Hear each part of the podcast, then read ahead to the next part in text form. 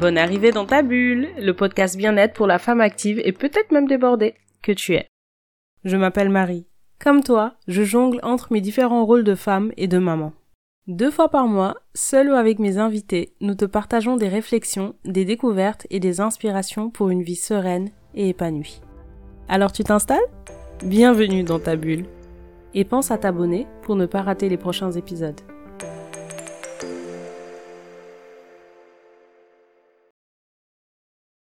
Hello, je suis contente de te retrouver pour ce nouvel épisode. Aujourd'hui, j'ai une question pour toi.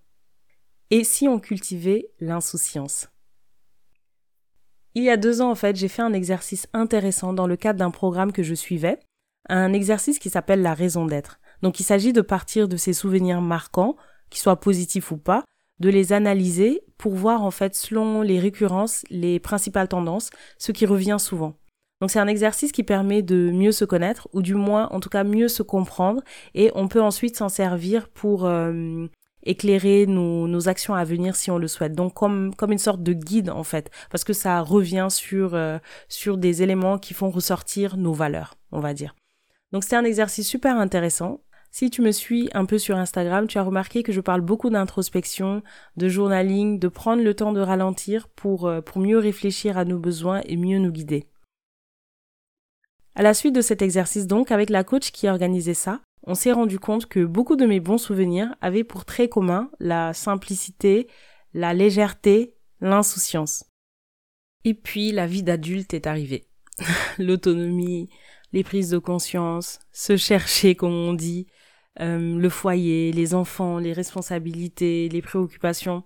En fait, je pense que tu vois bien où je veux en venir. De fil en aiguille, j'ai en quelque sorte perdu de mon insouciance, je dirais.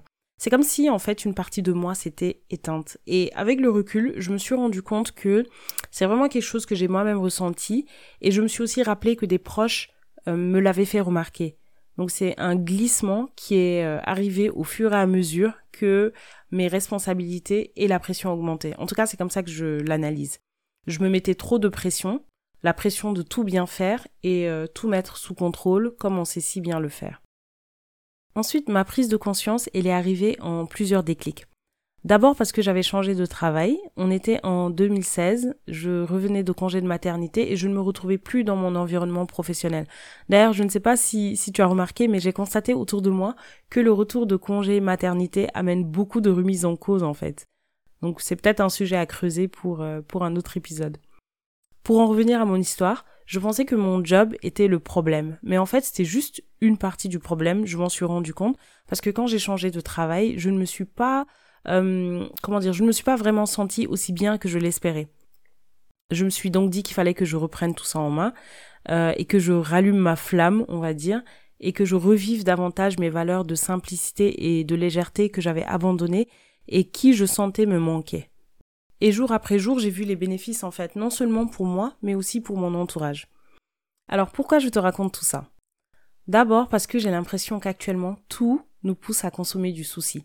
Donc au-delà des événements de notre vie même, il y a euh, la politique, il y a euh, les médias, il y a l'état de notre monde, les réseaux sociaux, raison pour laquelle je pense qu'on a vraiment besoin de cultiver notre insouciance pour rééquilibrer en quelque sorte les choses. Ensuite, parce que j'aimerais te rappeler que lorsqu'il n'y a rien que tu peux faire d'une situation qui ne dépend pas de toi, finalement, le mieux que tu puisses faire, c'est de t'en détacher.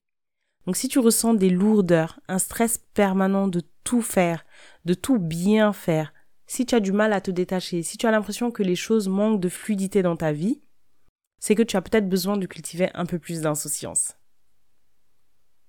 Alors clarifions un peu les choses. Par insouciance, je n'entends pas le je m'en foutisme ou euh, l'absence de responsabilisation bien évidemment, mais plutôt de cultiver une sorte de légèreté et d'optimisme pour nous aider à garder un mental sain, pour nous aider à relativiser, pour nous aider à développer de la résilience et à toujours percevoir la simplicité dans notre vie. Parce que je trouve qu'on se prend tellement au sérieux. Le poète André Breton a dit, c'est peut-être l'enfance qui s'approche le plus de la vraie vie. Donc voilà ce qu'il nous faut, c'est retrouver un peu de cette âme d'enfant.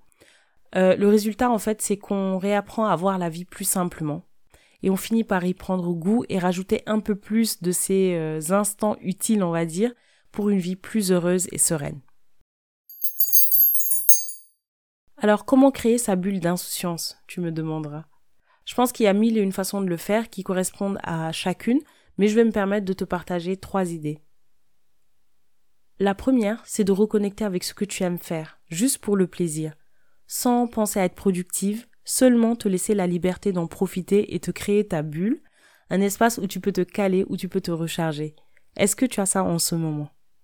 Si ce n'est pas le cas, demande-toi qu'est-ce que tu aimais faire enfant? Dessiner, lire, danser, tu aimais jouer, euh, tu aimais les puzzles, tu aimais créer des accessoires? Autorise-toi à t'y replonger régulièrement, trouve le temps et vois les effets. Des recherches montrent que se plonger dans un hobby juste pour le fun, sans chercher de performance comme euh, dans nos autres rôles du quotidien, ben, ça participe à augmenter notre bien-être, notre bonne humeur, notre estime de nous. Mon deuxième conseil, c'est de vivre plus souvent dans le présent. Attends, attends, ne pars pas. Promis, je vais être concrète. Vivre dans le présent, c'est paraît-il l'un des secrets du bonheur? C'est vrai que le bonheur c'était peut-être hier, ce n'est pas encore demain, mais c'est clairement maintenant. Vivre l'instant présent, ça renforce notre capacité à cultiver ou à remarquer le beau, la joie, les petits plaisirs, au lieu de sans cesse rejouer le passé et imaginer le futur. Dans le livre Le pouvoir du moment présent, Eckhart Tolle écrit Quand vous faites du présent et non pas du passé ou du futur le point central de votre vie, votre capacité à prendre plaisir à ce que vous faites augmente de façon spectaculaire, tout comme la qualité de votre vie. Ce qui m'aide concrètement à appliquer ce conseil, c'est euh, vraiment d'être plus consciente de mes pensées. Je m'explique. Chaque pensée en entraîne une autre et puis quelquefois on se retrouve entraîné dans un tourbillon sans l'avoir voulu et c'est là qu'on se met à anticiper, à ressasser, à stresser, à être anxieuse. Donc pour moi, être présente, c'est en quelque sorte surveiller mes pensées. Euh, essayer autant que c'est possible de ne pas me retrouver dans des spirales que à la fin je ne maîtrise plus. Donc il y a beaucoup de choses qui peuvent aider. La méditation peut aider, le journaling peut aider, être contemplative dans un environnement propice bien sûr, comme euh, être dans la nature, près de la mer, etc. Ça peut aider. Ce qui marche aussi, c'est d'apprendre à, juste être là. Ne pas se perdre par exemple dans son téléphone quand on discute avec quelqu'un ou euh, être en train de rêver quand on est en réunion ou alors se concentrer sur une activité à la fois. Donc tout ce qui va venir nous aider à euh, expérimenter vivre dans le moment présent. Et enfin, le troisième conseil que je voudrais partager avec toi, c'est de continuer de découvrir, d'apprendre, d'être curieuse. Donc ce conseil, il m'est inspiré par les enfants. Tu as probablement dans ton entourage un enfant. Pense à la façon dont il s'émerveille à chaque fois qu'il voit quelqu'un ou quelque chose qu'il découvre ou qu'il apprécie. Donc c'est dommage qu'on perde cette capacité à s'enthousiasmer quand on grandit qu'on soit blasé et qu'on prenne les personnes et les choses pour acquis. Pourtant, je suis convaincue qu'on peut renouer avec cette curiosité, on peut renouer avec cet enthousiasme-là, on a su comment s'émerveiller, donc on peut retrouver ça. Toutes les grandes personnes ont d'abord été des enfants, mais peu d'entre elles s'en souviennent, écrit Antoine de Saint-Exupéry dans Le Petit Prince. Et voilà, on arrive à la fin de cet épisode. Pour finir, je te partage quelques ressources intéressantes pour t'aider à apporter un peu plus de légèreté dans ta vie. Tu les retrouveras dans les notes de cet épisode. Et je vais terminer en te posant une question. Qu'est-ce qui te permet de garder un équilibre? Comment est-ce que tu cultives l'insouciance? Est-ce qu'il y a un conseil euh, que tu vas approfondir qui t'a été utile? Rejoins-moi sur Instagram pour échanger là-dessus.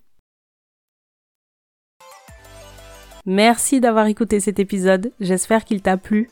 N'hésite pas à le partager pour le faire découvrir à d'autres femmes. Et si tu souhaites soutenir le podcast, c'est simple. Tu peux le noter et laisser un avis sur l'appli que tu utilises. À très vite pour un prochain épisode et d'ici là, prends bien soin de toi.